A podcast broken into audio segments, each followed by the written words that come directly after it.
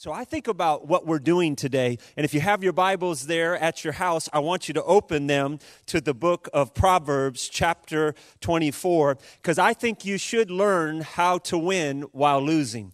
I think America right now is, many would say, is in a state of loss loss of jobs, loss of health, loss of hope for many Americans and many people around the world, what they're experiencing in Italy and across the globe, Iran. It seems like many people are losing.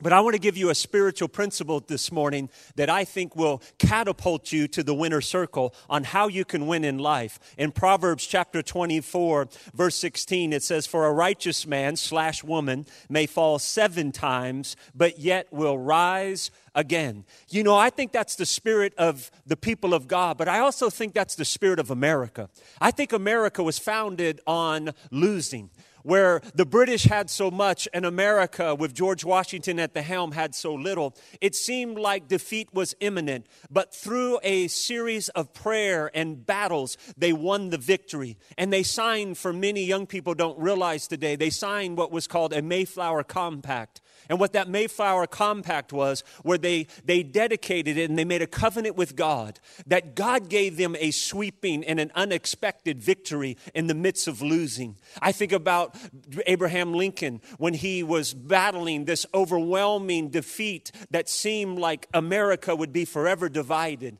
And as a result of, of America being divided, he decided to get the ultimate victory by getting on his knees. And when he got on his knees, he began to pray. And he asked America Americans from all walks of life to begin to fast and pray that God would heal America and America would be healed and he would sign the, the Emancipation Proclamation and we would see such a sweeping victory in the midst of loss. How about in World War II when Israel, uh, when Israel was faced with annihilation, the people of Israel, I should say, because Hitler and the Third Reich was marching through Europe and taking out everybody on their way to world dominance.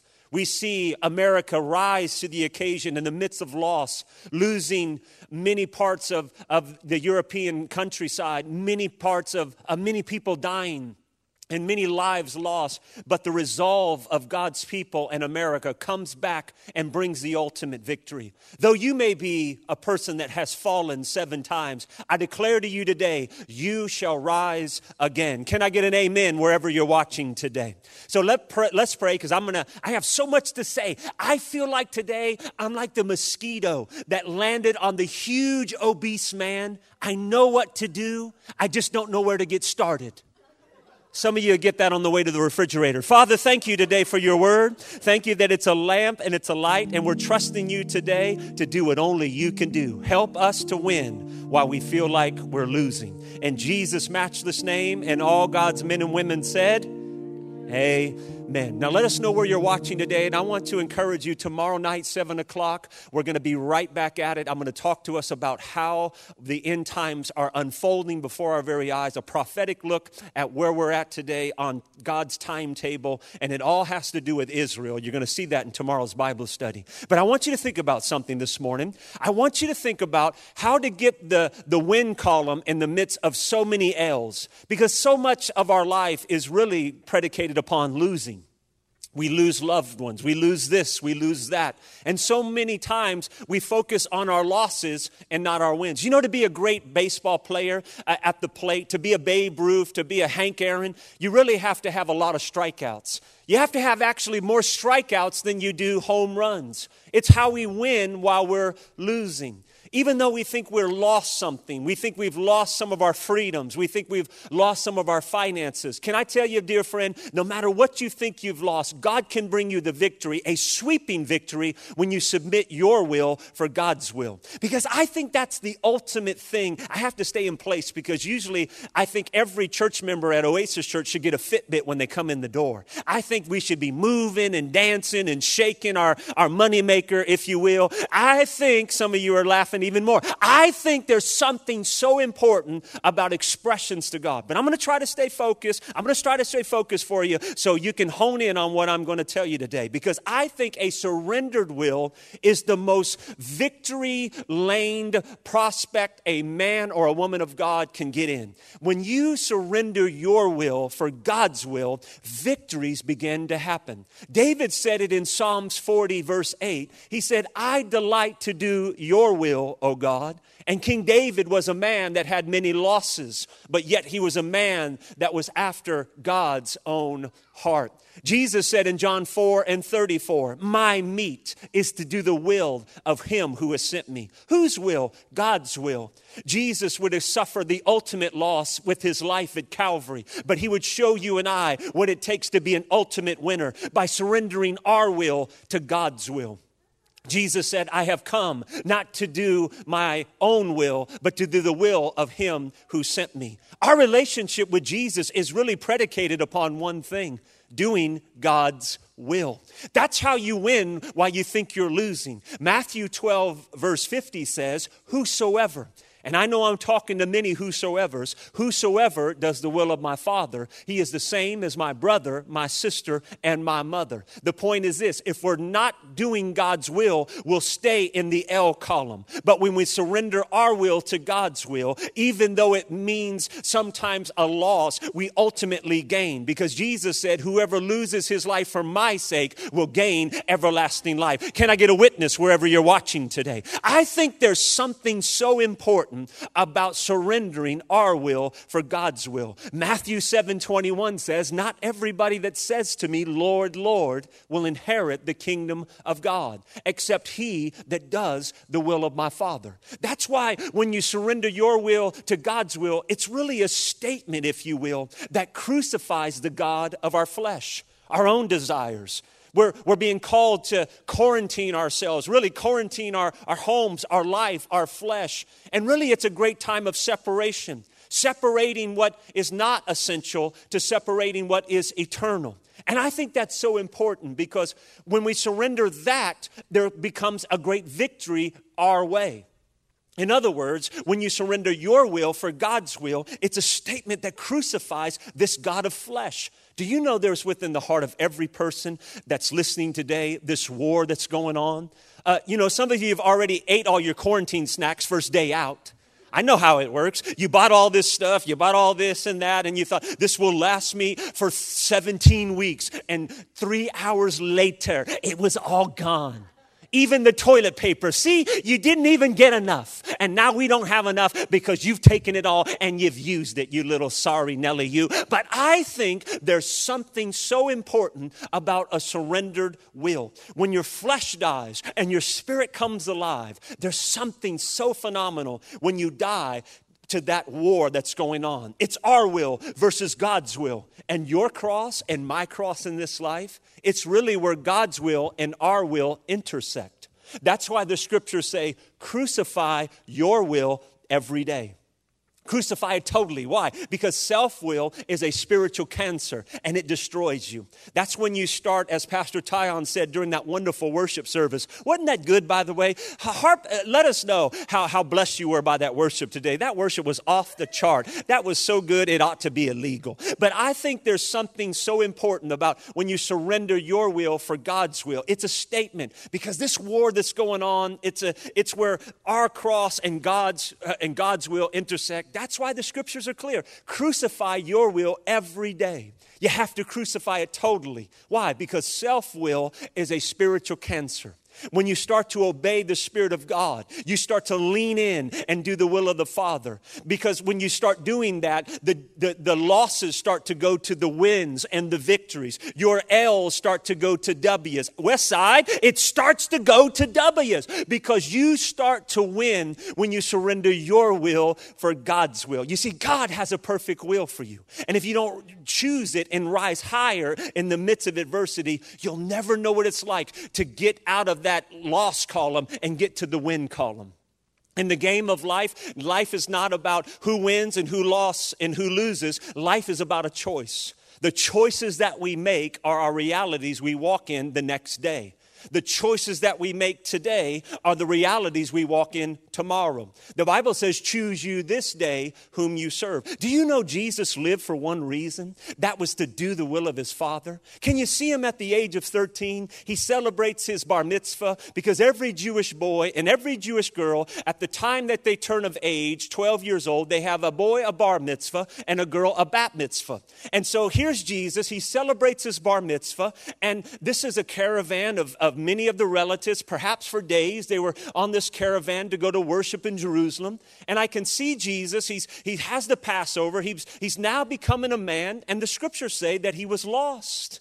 He was gone for days. Now, before parents say, well, how can dare the parents lose Jesus for days? You have to understand, in those days, there was a big caravan. There was a lot of people. You know, you, some of you families know, you've got like, you're, you're, quarantined and there's like 57 up you, up, up in the house. And you're like, we're quarantined up in here. And it's not six, it's like 66 because that's homes in which we live, some of us who have larger families.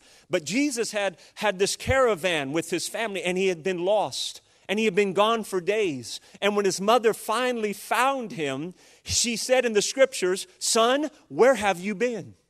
And Jesus said in a, remarkable statement, He said, Know ye not that I must be about my Father's business? Translation, I'm living to do the will of him who has sent me. See him sitting at the curb of Jacob's well, and the disciples come to him and they say, Master, eat. He doesn't respond. They say it again. They say, Master, come and eat. And again, no response. And finally, he says, I have need to eat that you know not of. My meat, my will, my purpose is to get from that lost column to that win column. And the way I get to the win is to do the will of him who has sent me. See him kneeling in the shadows of Gethsemane, moments before the cross. His feet are at the door still of the house of death. Sweat like drops of blood are dripping down his sacred brow the sins of the world, your sin and my sin, have been pinned upon our Savior from Calvary. And he's hanging on that cross, excruciated, a mass of bloody flesh. And he screams to his Father, Father,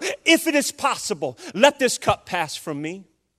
There's a silence. There's no response. Why? Because from the foundation of the world, the Lamb of God, according to Genesis 3, was destined to die. All the way back when the seed of the woman, being Jesus, would crush the head of the serpent and recognizing it wasn't possible, that he must press through even to the excruciating death at Calvary's cross. Guess what he said? He said, I'm going to get out of the W column and I'm going to get to the, I'm going to get out of the L column, I should say, and I'm going to get to the W column because I'm going to surrender my will for God's will. And at that moment, when he surrendered it all down and he laid it down, when Satan was called the roaring lion, you know what he did? He went to the back aisles of hell drinking Maalox, singing Born to Lose. Because when Jesus Christ said, God, your will be done once and for all, he created a, a universe of kingdom minded men and women from all kindred, all tribe, all tongue. And now he's got his sons and his daughters, heir apparents to the throne, who no longer live in loss after loss after loss, but they go from victory, glory unto glory because of our God is an overcoming king. You see, this is what I'm talking about to get the victory. You have to get that in your lips, even though you feel like you're losing. It's what Jennifer said earlier. You have to speak out the word of God in faith because it's on the lips of the church fathers as they were led to the chopping blocks. Not because, I mean, our, our forefathers, our fathers 70 years ago, they battled Normandy. They, they, they rushed the, the, the Axis arm of evil and they took down a Fuhrer that had, a, had the world on his mind to conquer. All we're being asked to do is sit on the couch and watch Netflix. You think you could do that today for the kingdom of God? I think many of you are doing very well.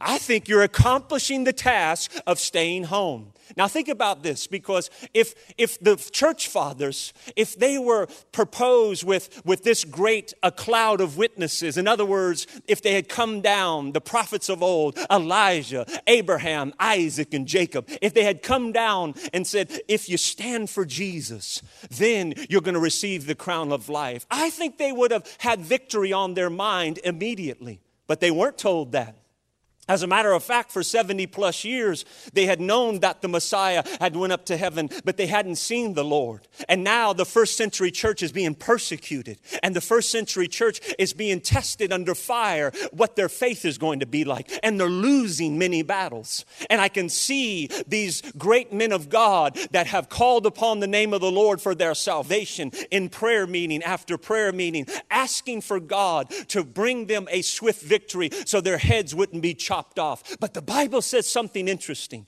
Even though they thought they were going to lose their ultimate game called life and lose that life, the scriptures tell us something amazing that they love not their lives unto the death. So, what I'm telling you today, friends, this is the least we can do, but yet it's the most we can do. You know, nothing takes the place of absolute surrender to the will of God. Nothing takes the place of absolute surrender to the will of God. King Saul, like many Christians today, he tried to buy the goodwill of God, substituting his obedience for an offering. And Samuel came to the king and said, Behold, it's better to obey than to sacrifice. You don't hear messages today on the positive power of obedience. But I can assure you, we have to teach obedience in the playpen before we teach it up to them in the state pen. Because delayed obedience is disobedience. Delayed obedience is disobedience. In other words, if you know to do the will of God and you don't do the will of God, how many of you have ever been guilty of that? Some of you watching have both hands and a foot up. If you know to do the will of God and you don't do the will of God, that's disobedience or if you know to do the will of God and you continue to pray about the will of God, that prayer is an act of rebellion against the sovereign will of God. Here's why because God's will always brings you to your highest destiny in life. Do you want to achieve your highest destiny and get out of the L column and get to the win column, get to the game of life and become victorious? Then you got to say, God, not my will, but your will be done. Now, there's an amazing story in the scripture about the Virgin Mary. Many of you know the story, but I'm going to repeat it for those who haven't heard it. The Virgin Mary is talking to an angel about being the mother of Jesus. Now, this angel is no ordinary angel. The scriptures say this angel is Gabriel. This Gabriel angel is what the scriptures call an archangel. That's why I declare over you that are watching that angelic activity has been increased around you and your home today. It's been increased around your business, it's been increased around your finances because the angelic forces of, of heaven are greater than the angelic forces of hell. What's for you is greater than anything that will ever be against you. And she's talking to Gabriel. Now, Gabriel's not a normal angel, Gabriel is an archangel. Gabriel is a warring angel like Michael is. So you have to get out of your mind that these angels are, are like on the, on, the, on the little TP commercial, the, the little cute baby with the, the little baby is a little chubby baby with halo and a pamper, you know, had the little pampers on, a little halo. That's not the angels at all in the scriptures. As a matter of fact, many people have said, Lord, let me see an angel. Let me see an angel. God, I'm praying to see an angel. Can I tell you, dear friend, if you prayed for an angel to visit your room and God showed you exactly what they looked like, you would be the one needing the pampers. That's why you bought all that toilet paper. See, I knew there was a reason. But I think there's something so important about when God sends visitations and shows up. And this angel, Gabriel, shows up and talks to Mary. She's an 18 year old Jewish girl and says, Mary, you're going to have a child, and that which is born in you is going to be the Holy One that God has sent. Do you know Mary could have told Gabriel, No, thank you? No, thanks. I, I don't want any of that. You know, I don't want that ridicule. I don't want them counting my birth of that boy on their fingers and those numbers of those months aren't adding up.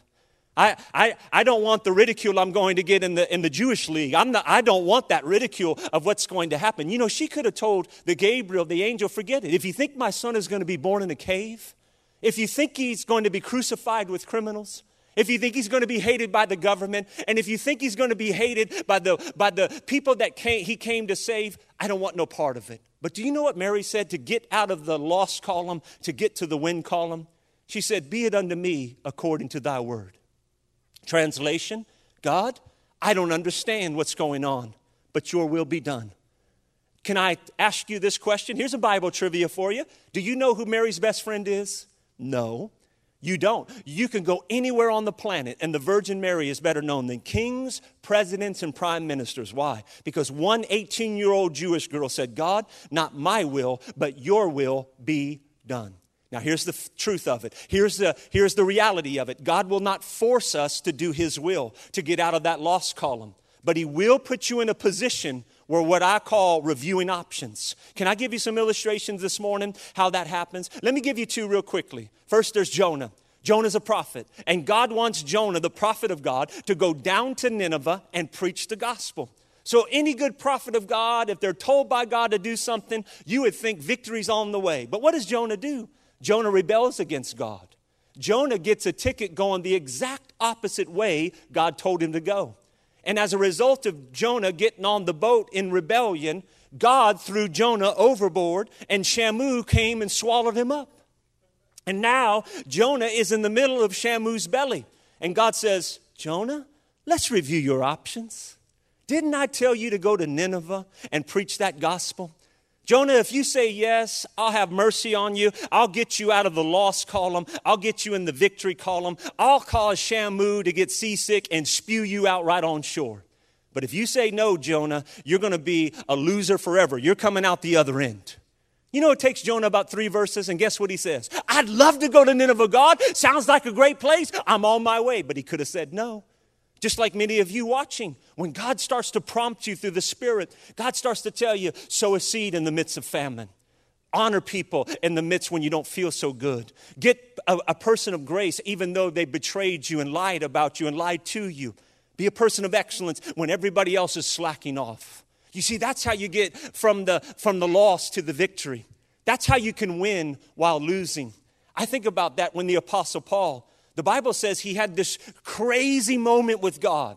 And some of you, I declare over you in this time of separation from your normal day to day life that God gives you a crazy outpouring of His Spirit that God just downloads to you such supernatural things that He just gives you such peace in the midst of a storm. He gives you such prosperity in the midst of famine. I mean, where Bill Gates could starve to death in the living room uh, uh, of, of Warren Buffett. But it's not going to happen to you, beloved, because God has said, I've never seen the righteous forsaken nor their seed out begging for bread. You have an opportunity right now to get a victory in the midst of a loss.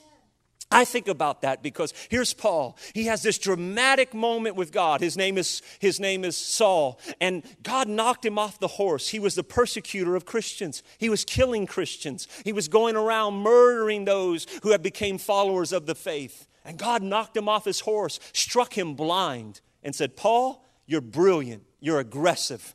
You're a type A personality, Paul. You're my type of guy. But Paul, I want you to go preach the gospel around the world. I want you to go and endure hardship.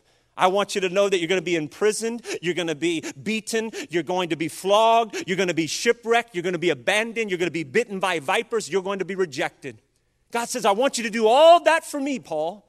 But if you say no, I'll cause you to get down on Main Street and you can be blind as a bat asking for help. Because the Bible says God struck him blind. You know what Paul said? In the midst of all that uncertainty, thinking he had lost so much, he said, Who art thou, Lord? And what would you have me to do? Translation, I'd love to do thy will. Now, here's the $50,000 question Is it possible for a Christian to be saved and outside the will of God? Yes. The Bible says everything that can be shaken will be shaken. You're going to see a lot of so called Christians in this time of sifting be funneled right out. You're going to see a time right now where things that can be shaken will be shaken, and you're going to see the cream rise to the top. Is it possible for a Christian to be saved and outside the will of God? Yes, absolutely. Many people are. Many people are saved, they're born again, they're on their way to heaven, but they never get out of the lost column to the win column because they never surrender their will to God's will. You see, God has a perfect will for you, but if you don't find it and you don't surrender to it, you'll never rise to your highest point of usefulness in the kingdom of God. In closing, as, as Chris and the team come, God's will for our life in closing is three dimensional. Real quickly, if you're taking notes, I want you to think about Romans 12, 1 and 2. It says that you and I can prove what is the good will of God. We can prove how to get out of the loss column and get to the win column, to get the victory. The Bible says we can prove it because there's a good, acceptable, and a perfect will of God. And then many people ask, Well, Joey, how can I know the perfect will of God? Because I've had Christians all my life, but especially in times of trouble, in times of losses, say, Joey, is this God's will? I'll address that in just a moment. Is this virus God's will? Is this calamity God's will? Is this purging out of certain things God's will? And I'll address God's perfect will and God's permissive will so you can understand the difference between the two. The Bible says that we can prove what is the good, acceptable, and the perfect will of God. You say, well, how will we know that? First, the way we know it is through His Word. You see, God will never tell us anything that goes outside His Word. And that's important in this time to study God's Word, not like a, a scholar on a sabbatical, but like a soldier on a mission. Be a soldier on a mission about the kingdom business. Be aggressive when it comes to the things of God. Don't relent when it comes to His word and His promise. Don't give up because things got tough. Don't give up because you think it's not going to work out the way you thought it. You know, God's miracles come in some strange packages. I'm a miracle, and look how strange I am. I'm a strange package, but for such a time as this. So you know the will of God through His Word. And secondly, through those circumstances. You see, God is sovereign and He controls the circumstances of a believer's life. He does not control the circumstances of everybody's life, but He controls the circumstances of a believer's life. You say, Well, I don't believe that. Then ask yourself the question about Joseph Who put Joseph in the pit? Who put Joseph in the prison? God did. But who put Joseph in the palace? God did. God orchestrated every step for Joseph. And Joseph, when he got to the end, out of that loss, out of that loss to that breathtaking victory to save Egypt and all of the free world, guess what he understood? That God was too loving to be unkind and he was too wise to make a mistake. And at the end of it, he said, You meant these things for evil, but Jehovah meant them for good. You see, what's happening around you is no match for what's inside of you. What was meant to destroy you, God's going to use it as an accelerator to take you to his divine will and his divine purpose. You have to realize that today. So you take the word of God, evaluate it with those circumstances, and be absolutely accelerated with peace. Be a person right now in this difficult time of peace. The Bible says, He, God, will keep you in perfect peace if your mind is stayed upon thee. The world may be shaken, things may be upside down, right is wrong, wrong is right. Things are maybe a little bit hectic right now. But I, I know this in the midst of not understanding, you could be at peace. In the midst of circumstances, you don't dictate to them, you, you don't let them dictate to you, you dictate to them. And you and I can still be at peace. So think about this for just a moment. God wants you in the victory lane, He wants you to win in life. But you don't get the victory without some losses.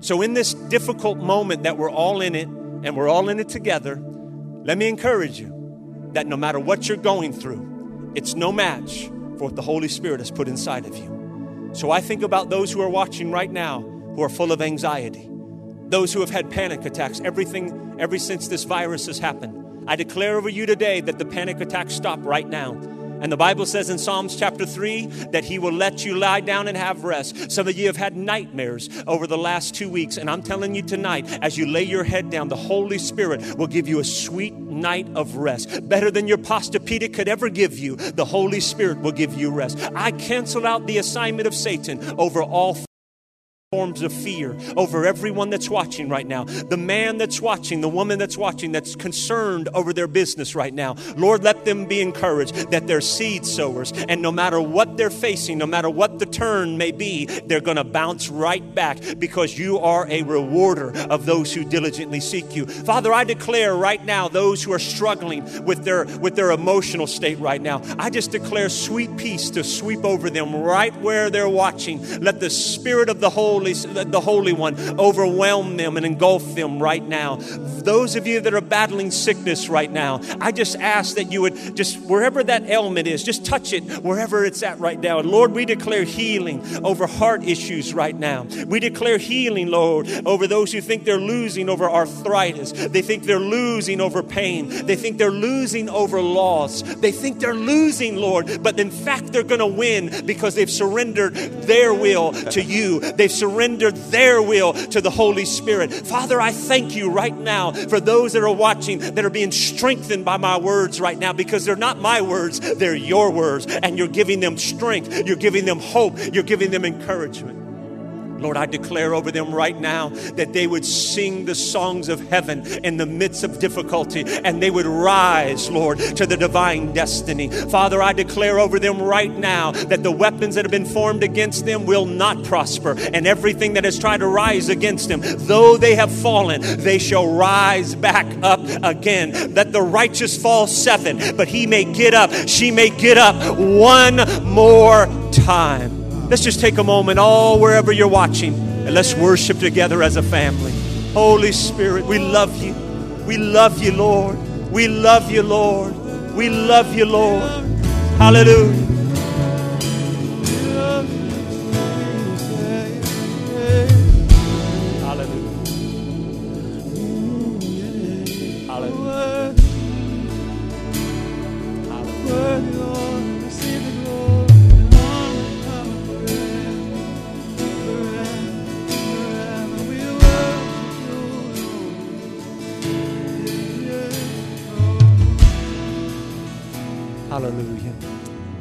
As this wonderful spirit, and there's no distance in prayer, and the Holy Spirit is with you wherever you're at today. Are you watching right now and you're fearful? The Bible says, perfect love cast out all fear. Why are you worried and downcast? The scriptures say, Oh, my soul, hope thou in God. So, those of you that are watching right now, I want to pray for you. Maybe you put your hope in other things only to be let down. I'm going to encourage you right now to put your hope in God the one who will never leave you, who will never forsake you, even to the ends of the earth. So, can we pray together? Wherever you're watching, I want to pray with you. And I want you to say this prayer with us that are here, the worshipers, myself. And I want you to know today that God has you in the palm of his hand, and no one can snatch you out of his hand. The gates of hell shall not prevail against you, and the storms of life, they shall not conquer you. You're in the mighty hand of God. And the Holy Spirit is calling you unto Himself right now. And so I want you to just say this prayer with me. And if you're watching, say it out loud. Let's say it together. Heavenly Father, today I receive you as my Lord and as my Savior. I receive Jesus. Forgive me of all of my sins, cleanse me of all unrighteousness. Today I receive the ultimate win. Even though I feel like I'm losing, I can be in the greatest place of peace because of you. I receive you in Jesus' name. Amen. Now, if you said that prayer, I want you to type it, write it, let us know right now. We want to pray for you. We want to pray for your family. I want you to let our prayer requests go right now. We're going to end our time this morning with the worship team, and they're going to just sing over you. And wherever you're watching right now, I want you to know what's happening, and I want to say this very clearly. What's happening is not God.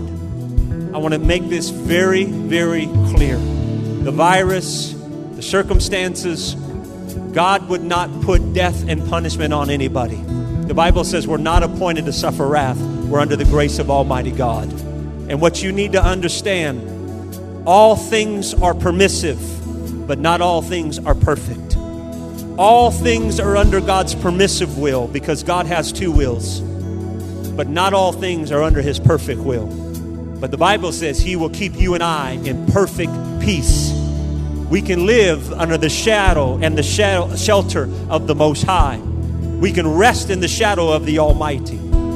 Because I have said, along, along with you, He is the Lord he is my fortress. He's my God and whom I'm trusting in. He's saving me from the fowler's snare and from the deadly pestilence. He's covered me with his feathers, and under his wings I found my refuge. His faithfulness has been my shield and my rampart.